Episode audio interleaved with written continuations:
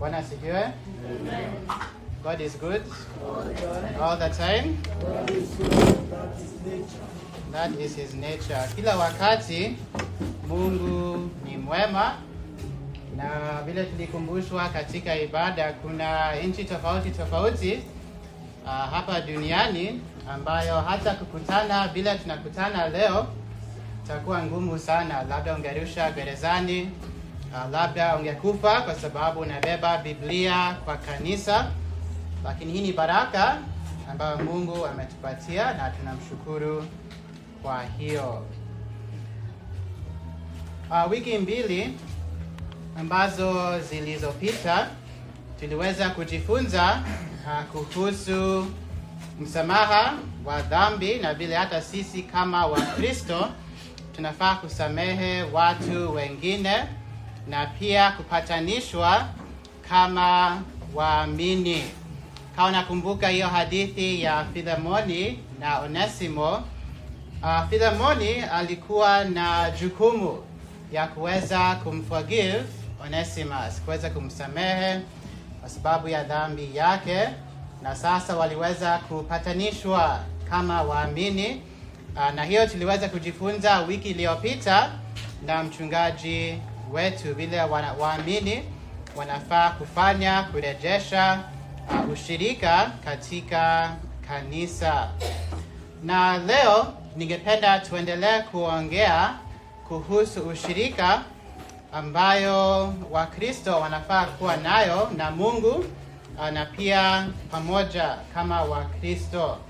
Na leo tutakuwa tunafundishwa ya kwamba msingi wa ushirika wa Kikristo ni Yesu Kristo mwenyewe. The foundation of Christian fellowship ni Yesu Kristo, na tutakuwa tunajifunza hii, uh, hii ukweli kutoka kitabu ya waraka wa kwanza wa Yohana, the book of First John. Tutakuwa tunaanza kuisoma pamoja uh, kama kanisa uh, kwa hivyo Mungu akiendelea kuniongoza hivi wakati nahubiri, nitakuwa nahubiri kutoka kitabu ya First John ama waraka wa kwanza wa Yohana.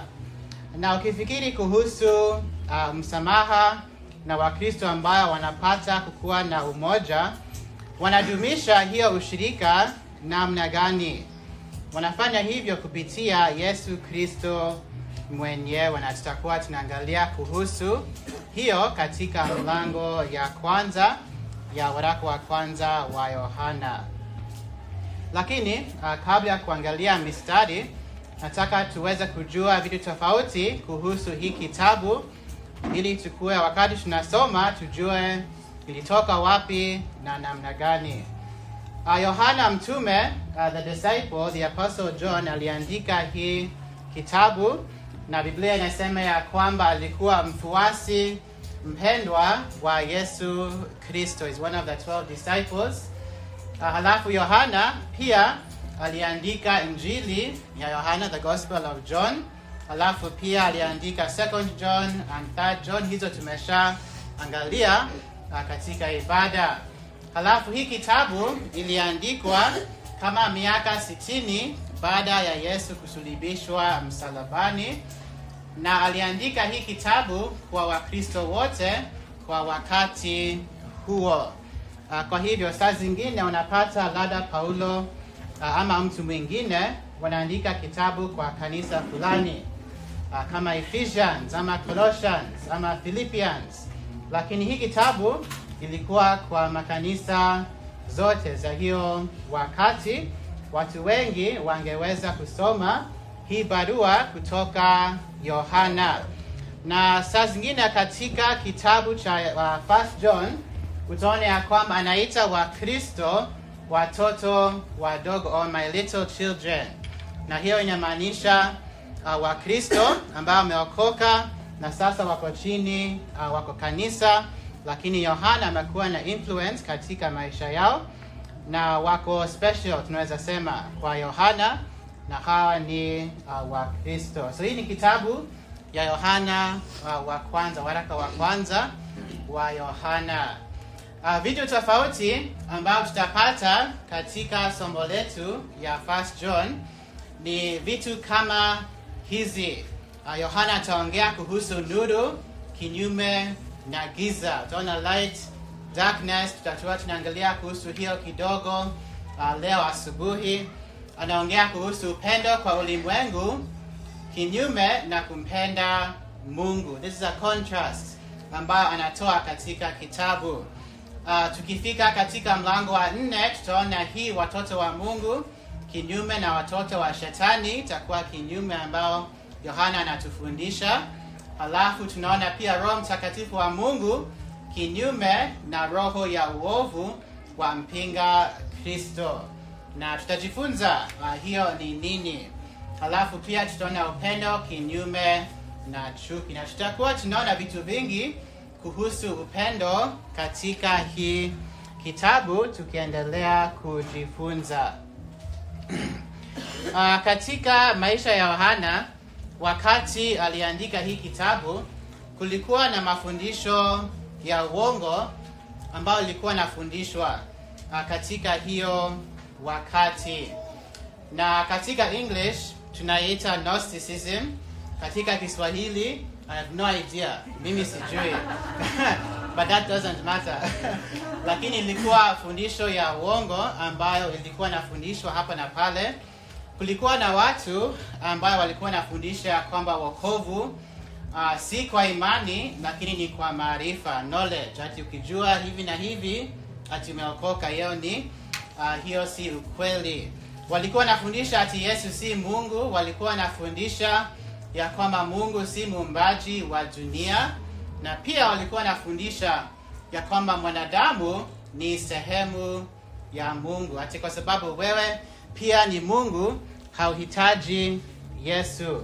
A very false teaching ambayo ilikuwa inaendelea katika hiyo wakati. Kwa hivyo Mungu alimwongoza Yohana kuandika kwa makanisa alivyowaongoza na kuwaonyesha mafundisho makuu ya Yesu Kristo ikilinganishwa na walimu wa uongo waliosikiliza. Walikuwa wengi, like I've said many times, vile kuna walimu wa uongo leo, pia hiyo wakati walikuwa wengi.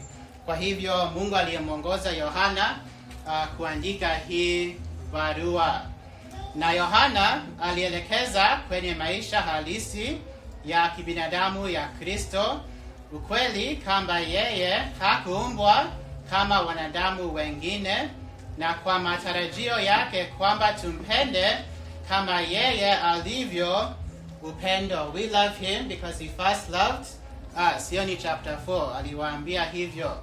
Yohana wa kwanza anatuita sisi kama Wakristo kwenye upendo wa utii wa Kristo na kwa Wakristo wengine, na hivyo kupata uhakikisho wa uzima wa milele.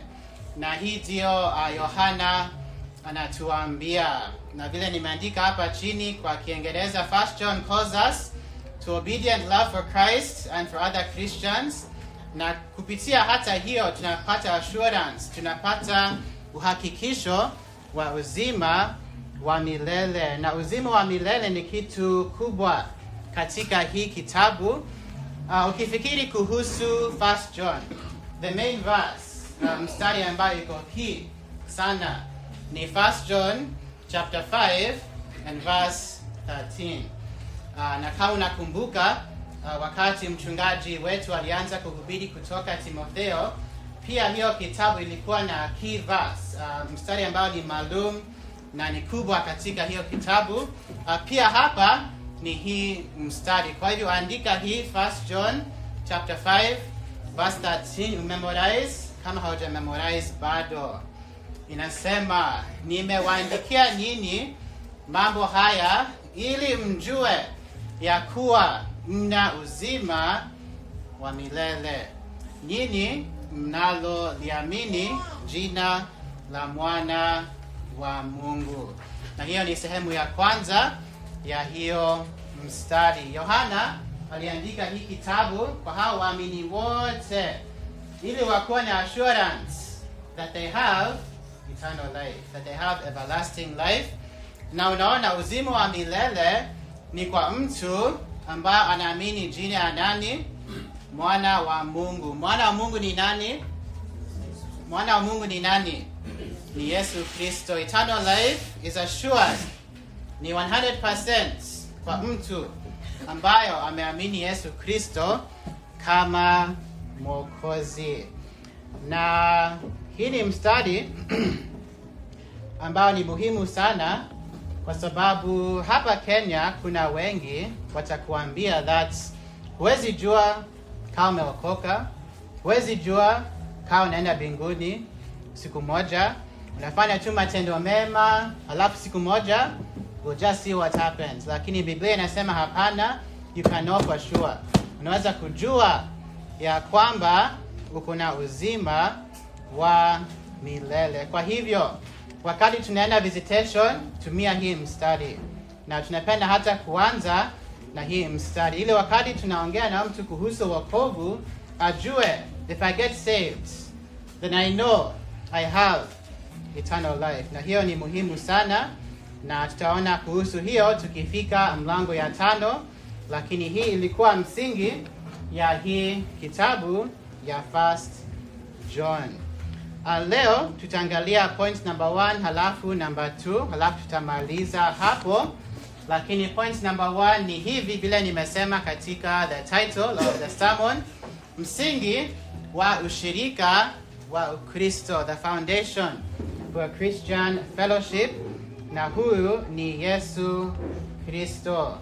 Yohana wa kwanza mlango ya kwanza mstari ya kwanza na ya pili. First John chapter 1 verse 1 and 2. Biblia inasema hivi: lile liliokuwako tangu mwanzo, tuliolisikia, tulioliona kwa macho yetu, tuliolitazama na mikono yetu ikalipapasa, kwa habari ya neno la uzima. Verse number 2 na uzima huo uliodhihirika nasi tumeona tena twashuhudia na kuwahubiri na kwa kuhubiri nyinyi ule uzima wa milele uliokuwa kwa Baba ukadhihirika kwetu. Na hiyo mstari ni muhimu uh, kuweza uh, kukumbuka na kujua. Alafu basi namba 3 inasema hivi, hilo tuliliona na kulisikia twahubiri na nyinyi, ili nanyi pia mpate kushirikiana nasi. Na hii ukweli ya kushirikiana, kushirikiana fellowship uh, ni muhimu katika hii chapter, tunaipata mara tatu. Halafu anasema na ushirika wetu ni pamoja na Baba na pamoja na mwana wake Yesu Kristo. Verse number 4, na haya twayaandika ili furaha yetu itimizwe. Kwa hivyo hiyo ni chapter 1 verse 1 mpaka uh, verse number 4. Anaanza katika mstari ya kwanza na anasema lile liliyokuwako tangu mwanzo, that which was from the beginning. Yesu Kristo alikuwapo tangu mwanzo. Na wakati Yohana anaanza hii kitabu anata, anataka kutuonyesha that this is all about Jesus Christ. Alikuwa hapo kitambo, alikuwa uh, kutoka mwanzo, that which was from the beginning.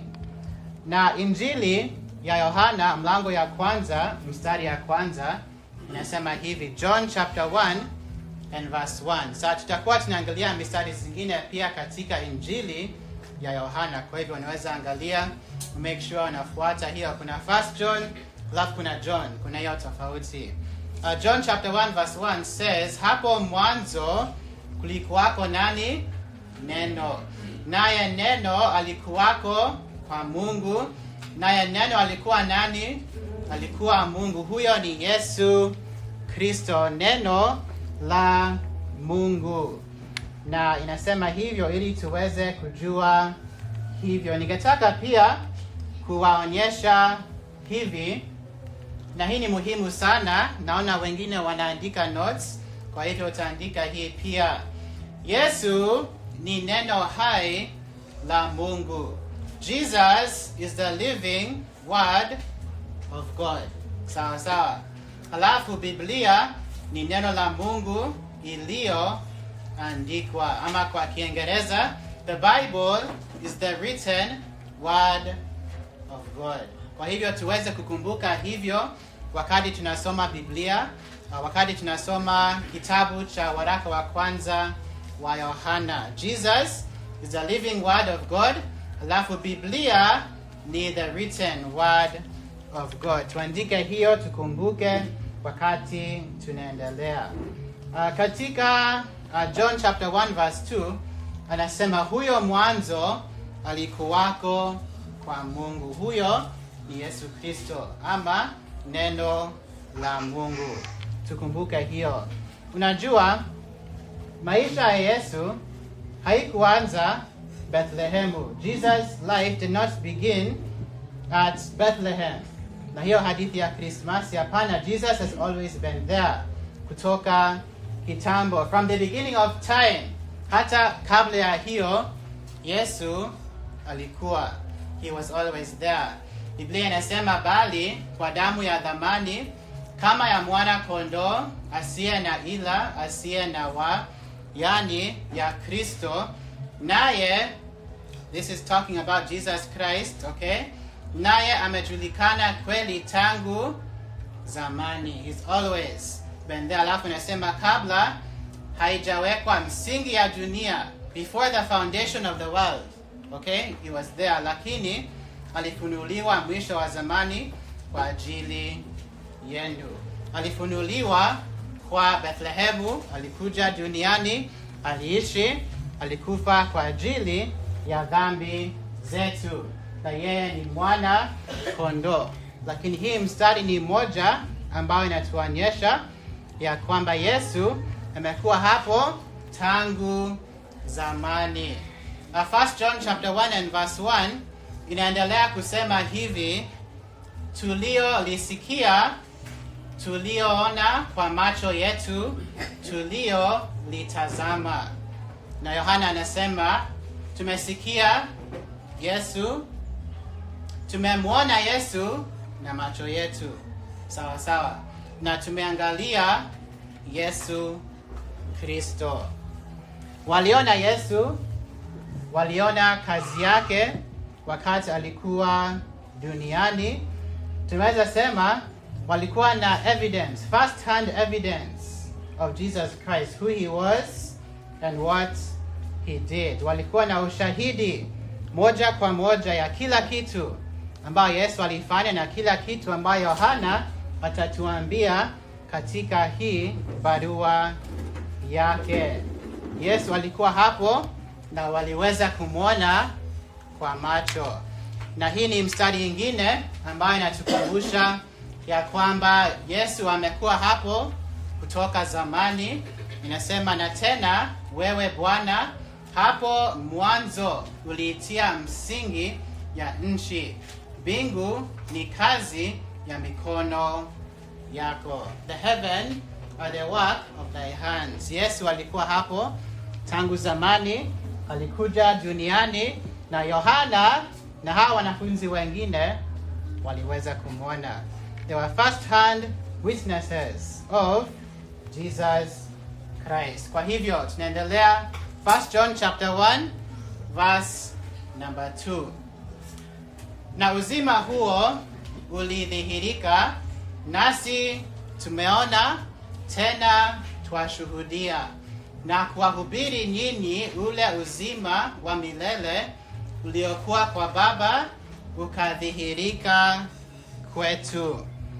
Anasema tumeona yesu kristo tumemwona kazi yake waliona na waliona kazi ya yesu hata katika maisha ya wanafunzi na sasa yohana anaendelea kutuambia over and over again that whatever ninawaambia katika hii barua mjue ni kweli kwa sababu sisi tumemwona wajue ya kwamba hii ni ukweli wa neno la Mungu, na sisi tu we have seen him for ourselves. Walikuwa na evidence ya Yesu Kristo, okay?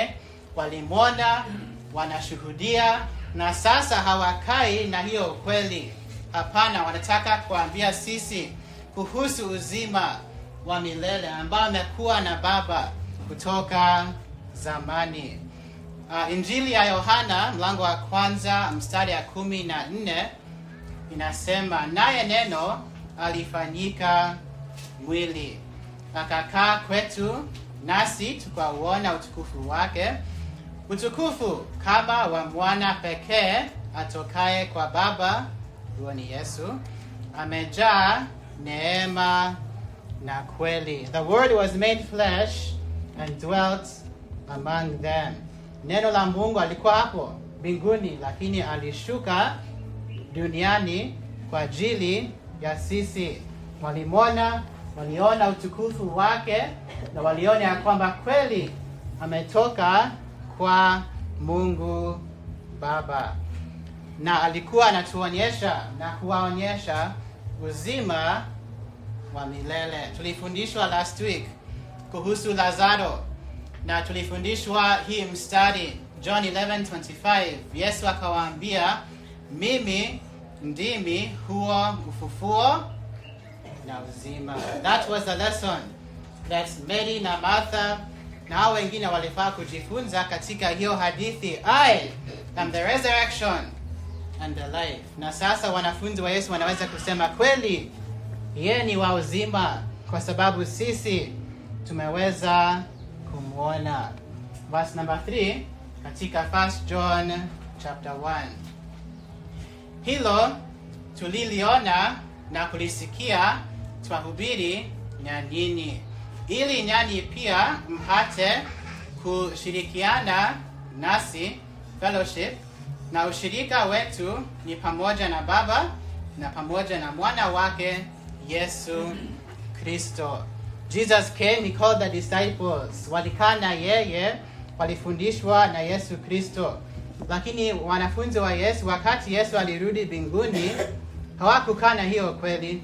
They did not just stay with what they had had. Hapana, sasa nasema tunataka kuwaambia pia, ili nyinyi mpate kufellowship pamoja na sisi. And our fellowship truly is with the Father and with his Son, Jesus Christ. Msingi wa ushirika wa Kikristo ni Yesu Kristo kupitia mpango wa Mungu Baba. Na sisi kama waumini tunaweza kuwa na ushirika sisi kwa sisi kwa kanisa kwa ajili ya Yesu Kristo. Ushirika wetu ni kwa sababu ya Yesu Kristo. That's why tuko hapa leo. Kwa sababu ya Yesu Kristo. Okay? Without Christ, bila Kristo, hatungekuwa na chochote cha kushirikiana karibu. We would have no reason hata kufellowship, lakini ni kwa sababu ya Yesu Kristo, ni kwa sababu ya kazi yake. Sisi tunaweza kuwa tunashiriki pamoja vile tunafanya saa hizi. Bila Yesu Kristo hakuna ushirika wa Kikristo. There's no Christian fellowship without Jesus Christ. Uh, mwaka iliyopita vile nimewaambia mara nyingi uh, tulienda huko America na nilikuwa hapo like seven months. Na sana sana nilikuwa katika Makwanago Baptist Church. Na wakati nilienda huko uh, kuna watu wengine ambayo niliwajua kutoka zamani. Lakini pia kulikuwa na washirika wapya ambao nilimit niliweza kuwapata hapo uh, for the first time. Lakini kutoka siku ya kwanza tuliweza kuwa na hii ushirika pamoja na hawa watu kwa sababu ya Yesu Kristo. Walikuwa natujua kuhusu kazi yetu hapa Kenya. Mimi niliwapata hapo for the first time, lakini from the first day tuliweza kuwa na fellowship mzuri sana, na mpaka saa hii ni marafiki zangu, na hiyo ni kwa sababu ya Yesu Kristo. Without Jesus Christ singekuwa na sababu kuweza kushiriki pamoja na hawa watu huko.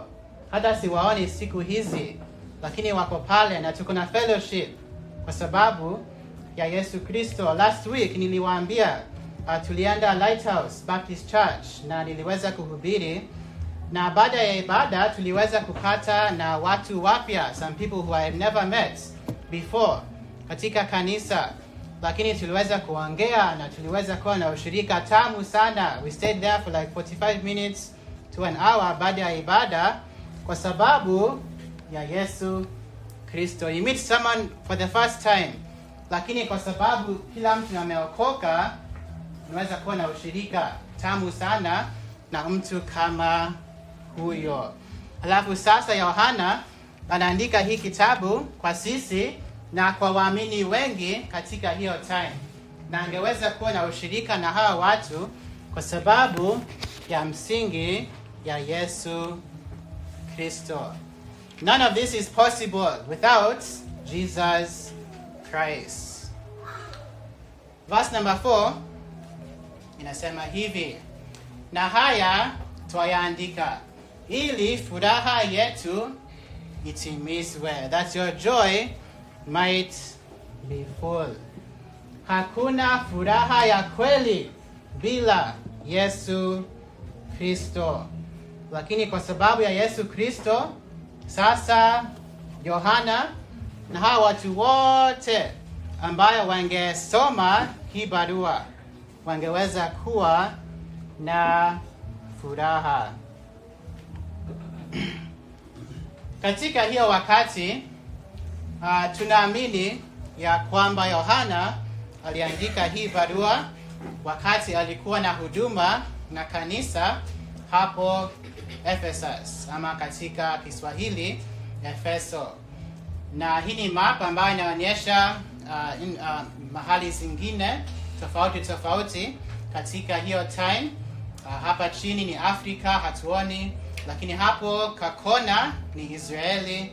Uh, tunaona Corinth, Corinthians, uh, Thessalonians, Philippians, Colossians, uh, Galatians. Tunaona hizi mji ambao Paulo alienda, na ukifikiri kuhusu hiyo wakati uh, Paulo aliandika wakati alikuwa Ephesus, na saa hizi uh, hiyo kanisa haiko hapo, lakini ilikuwa hapo zamani.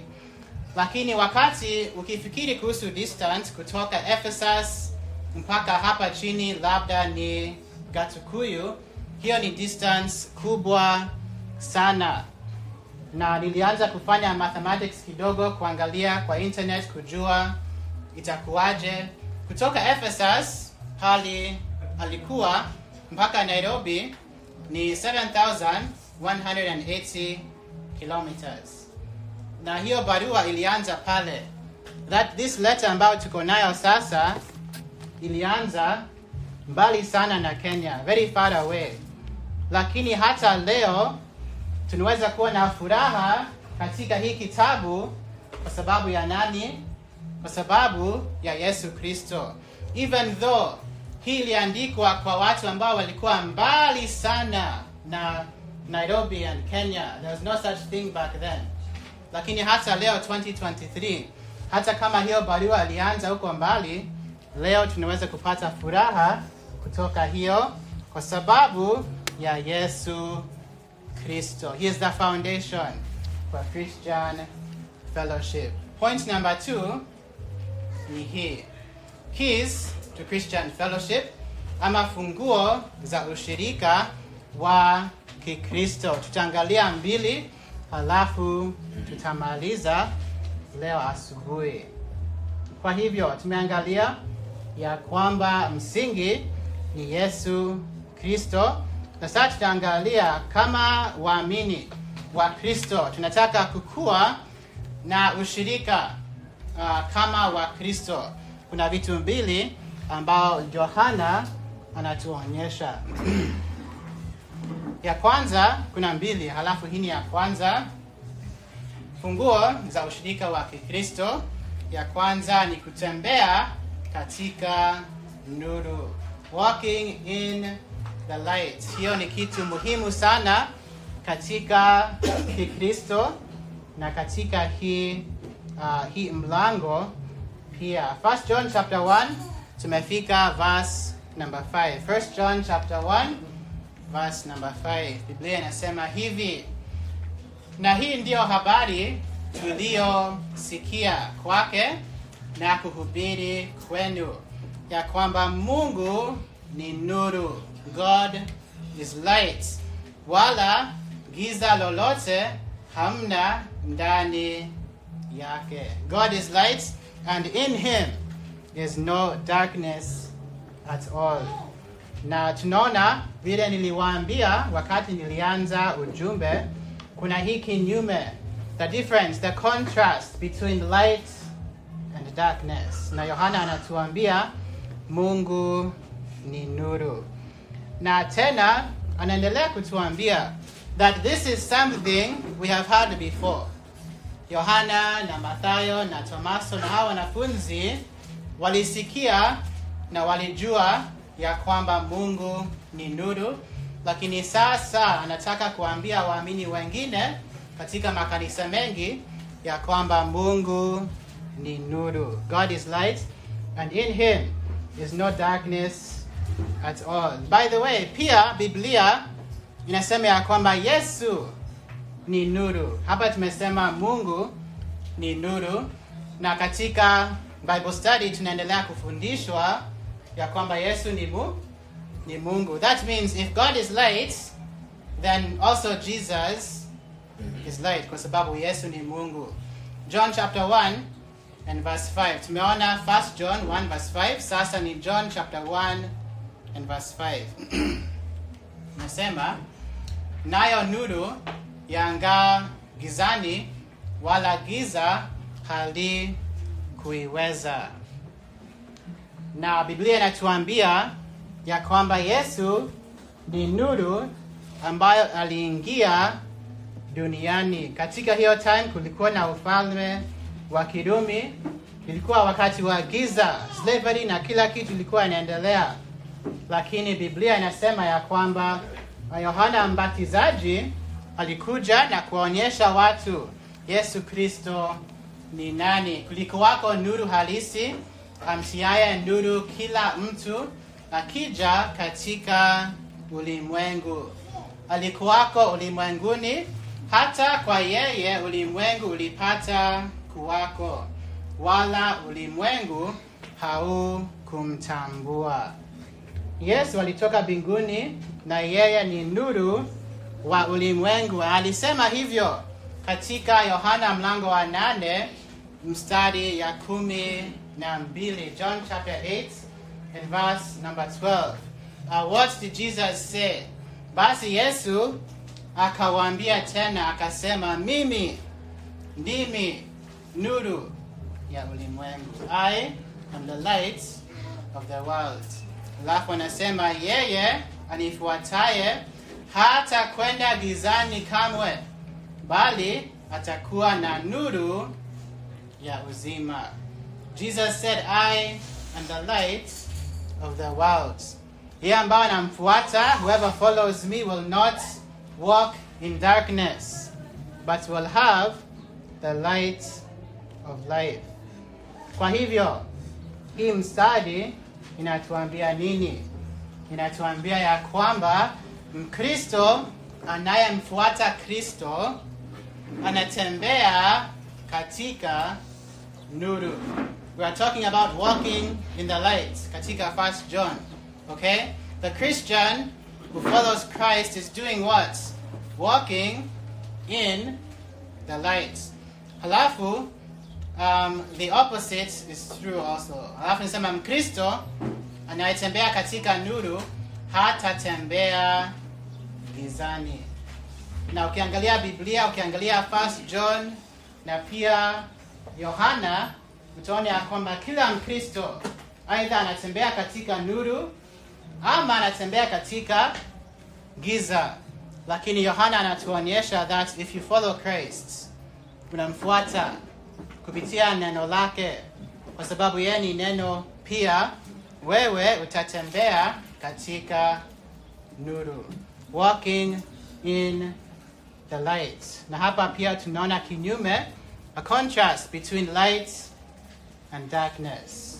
First John chapter 1 and verse number 6. Uh, tukifikiri kuhusu kutembea katika nuru inasema hivi tukisema ya kwamba twashirikiana naye tena tukienenda gizani twasema uongo.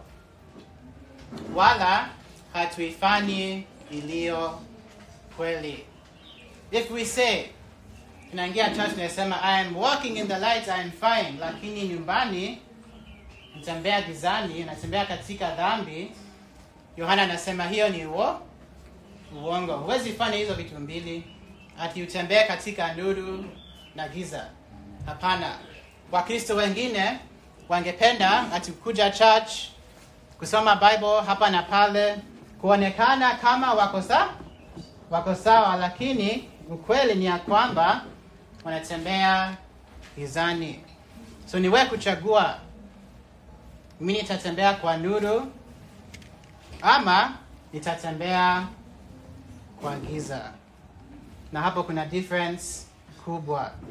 Njia ya kushirikiana na mungu katika nuru katika kweli ni katika hiyo picha. Hapa picha inatuonyesha vitu mbili. Inatuonyesha maombi na inatuonyesha biblia. That is the way to walk in the light. Hakuna mkristo ambayo anatembea katika nuru ambayo anakataa kufanya hizi vitu mbili. There's no christian who's walking in the light lakini anakataa kusoma biblia. Anakataa kuomba kwa mungu. This is the most basic the foundation ya kutembea katika nuru. Tunatembea katika neno la mungu na katika maombi. Kama nakumbuka last sunday timo alituuliza how many of you mlisoma biblia kila siku katika wiki? Hiyo ni challenge kwetu. Tukitaka kutembea katika nuru tunafaa kutembea katika maombi na katika biblia katika neno la mungu. What does it mean to walk in the light? Kutembea katika nuru inamaanisha kuishi maisha ya haki mtakatifu mbele za mungu na pia mbele za watu wengine katika familia katika kanisa katika kazi whatever na kukuwa bila lawama blameless. Ukiangalia katika timotheo inasema kama mtu anataka kuwa mchungaji wa kanisa anafaa kuwa bila lawama ushuhuda yake ni safi is blameless before god and others. Ukitaka kutembea katika nuru vile tunasema unafaa kukuwa unaishi maisha ya haki a righteous holy life before your family na pia mbele ya watu wengine. Lakini mtu ambayo anatembea katika giza anaishi katika dhambi is living in sin. Kuna dhambi tofauti tofauti. Anafanya kila wakati. Anatembea gizani. Kutomtii mungu kwa siri. Secretly disobeying god. Labda hakuna mtu anajua.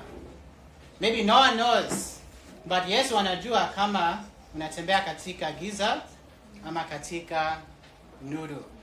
Mtu ambaye anatembea katika giza anaishi maisha mchafu na kinafiki a hypocrite mtu ambaye anajifanya mi niko sawa kila kitu iko sawa lakini anatembea katika giza. Na biblia inatuonyesha ya kwamba tukikaka kukua na ushirika tamu sana na mungu katika neno lake na maombi tunafaa kutembea katika nuru kila wakati. The way to have fellowship with god is to walk in the light katika biblia na katika maombi. Tumefika verse number 7 first john chapter 1 and verse 7 wengine wanapenda kutumia hii uh, kuongea kuhusu wokovu, lakini hiyo si kweli.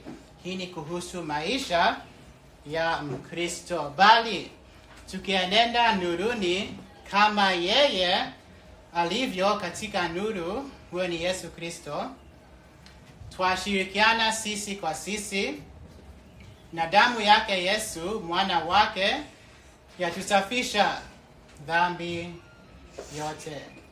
But if we walk in the light, tukitembea katika nuru, as he Jesus Christ is in the light, tunaweza kuwa na ushirika, ushirika sisi kwa sisi, kwa familia, kwa kanisa pia.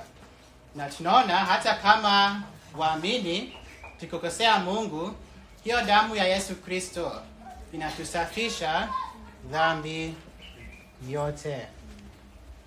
Kutembea katika nuru ni kutembea katika Yesu Kristo, kwa sababu Yesu Kristo ni nuru ya ulimwengu, na hiyo ni kitu ambayo tunafaa kukumbuka. Unajua, Mkristo akifanya dhambi hatapoteza wokovu wake, lakini atapoteza ushirika ambayo ako nayo na Yesu na pia na watu wengine. Lakini Yesu ako hapo kutusamehe hata kama waamini. Lakini mtu akitaka kufanya hivyo, anafaa kutubu dhambi yake. Tutaangalia kuhusu hiyo pia. Tunaangalia funguo za ushirika wa Kikristo, keys to Christian fellowship. Ya kwanza ni kutembea katika nuru, walking in the light, na ya pili na ya mwisho kwa leo ni confession of sins. Tunaweza kusema kukiri dhambi, uh, kuungama dhambi ama kutubu dhambi hata kama Wakristo. First John chapter 1 and verse number 8 inasema hivi tukisema kwamba hatuna dhambi twajidanganya wenyewe, wala kweli haimo mwetu. If we say that we have no sin, ati si tuko sawa, mimi sifanyi dhambi, Biblia inasema hiyo ni uo, uongo na unajidanganya ukifanya hivyo. Lakini habari njema ni ya kwamba sisi ni Wakristo, tumeshaokoka kwa sababu ya Yesu Kristo na kazi yake. Lakini kama tumeokoka na tunafanya dhambi, tunafaa kufanya nini? Tunafaa kufanya verse namba 9, na hii ni ingine ambayo ningependa kila mtu tuandike na tumemorize kila wakati.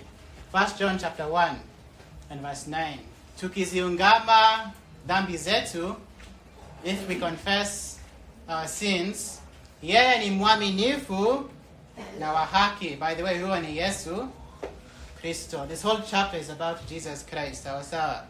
Yeye ni mwaminifu, is faithful and just, hata atuondolee dhambi zetu na kutusafisha na udhalimu wote. Memorize hii katika English, katika Kiswahili na katika kila lugha wanataka, tafadhali to memorize hii mstari.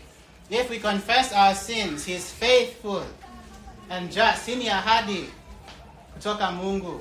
He is faithful and just to forgive us our sins and to cleanse us, kutusafisha na udhalimu wote. Tukifanya hivyo, tunarejesha hiyo ushirika ambayo tuko nayo pamoja na Yesu Kristo. Lakini Mkristo ambaye anakataa kufanya hivyo atakosa kukuwa na ushirika pamoja na Yesu Kristo.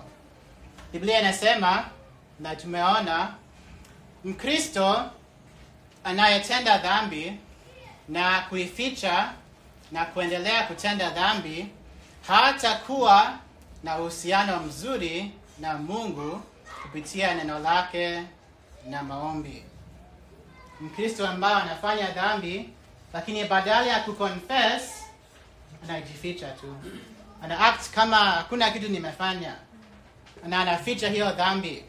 Mkristo akifanya hivyo atakosa kukuwa na ushirika na Mungu pamoja na neno lake. Na Biblia inatuambia Mkristo anayeungama ambaye ana confess dhambi zake atakuwa na uhusiano mzuri na Mungu. The keys to Christian fellowship: tembea katika nuru na ukiri dhambi zako, hasa kama ni kila siku unaamuka unaona, he, hapa nimekosea Mungu, tafadhali unisamehe, unisaidie kukuwa na ushirika na wewe tena katika Biblia na katika maombi.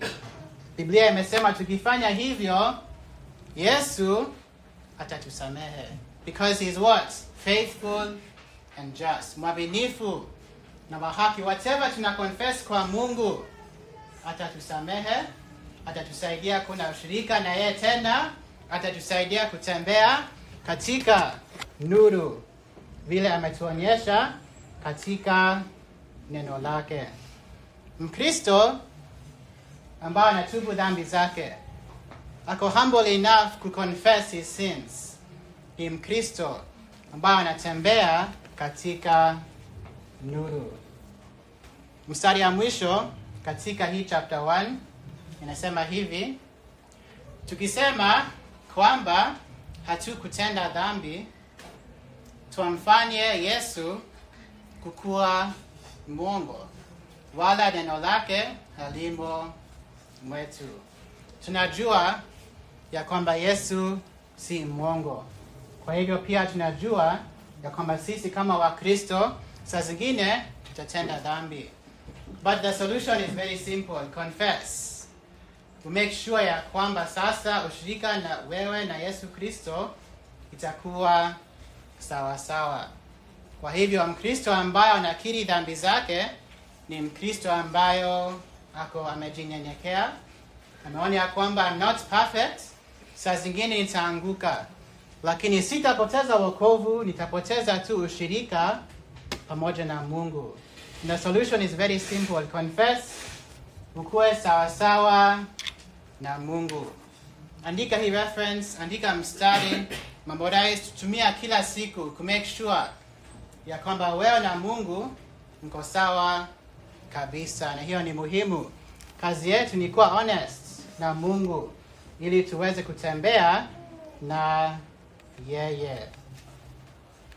Kwa hivyo kuna vitu vingi ambavyo tutaendelea kufundishwa na kujua kutoka Yohana wa kwanza, lakini leo tumeangalia tu hizi vitu mbili, msingi wa ushirika wa Kikristo, huyo ni Yesu Kristo mwenyewe. Halafu tumeona funguo za ushirika wa Kikristo, keys to Christian fellowship, na ni mbili, kutembea katika nuru, halafu kukiri ama kuungama dhambi zetu. Kwa hivyo tukiangalia the next week, kutoka leo mpaka milele, tutembee katika nuru wiki hii ili tuwe na ushirika sisi kwa sisi na pamoja na mwokozi wetu ambayo ni nuru ya ulimwengu ambayo ni Yesu Kristo. Hiyo ni challenge kwa sisi sote to make sure that every day Monday, Tuesday, kama niko nyumbani, kama niko kwa kazi, kama niko shuleni, I'm walking in the what? Walking in the lights. Ili Mungu, ili watu wataona Yesu ndani yetu. Tufunge macho tafadhali, ili tuweze kuomba, kuuliza Mungu kutusaidia na hii ukweli. Tufunge macho, tuiname vichwa tafadhali. Baba yetu aliye juu mbinguni, tunakushukuru sana kwa mpango yako kutoka zamani, kutuma Yesu Kristo kukufa kwa ajili ya dhambi zetu, kuonyesha ulimwengu na kuonyesha hata leo sisi hapa Gatukuyu ya kwamba wewe ni nuru ya ulimwengu. Mungu, tunaomba kwa sisi sote, familia zote hapa, kila mtu, wana youth, watoto na watu wazima, utusaidia hii wiki kuwa na hiyo ushirika pamoja na wewe kila wakati. Utusaidia Mungu kutembea katika nuru, ili watu wengine wataona Yesu ndani yetu, kwa sababu yeye ni nuru ya ulimwengu. Mungu, tunaomba hata kwa hii mambo ya confession kutusaidia, tukiona tumeanguka mahali, tukijua ya kwamba bado tumeokoka, tukimbie kwa Yesu, tumuulize atusamehe, ili tuweze kuwa na ushirika pamoja na yeye kila wakati, kila siku. Mungu, tunaomba tukiendelea kushirika sisi kwa sisi hapa katika Trinity Baptist Church, utusaidie kutembea katika nuru. Mungu, tunaomba tuweze kutusaidia na haya, na tunakushukuru kwa neno lako. Tunaomba haya yote katika jina la Yesu Kristo, amen.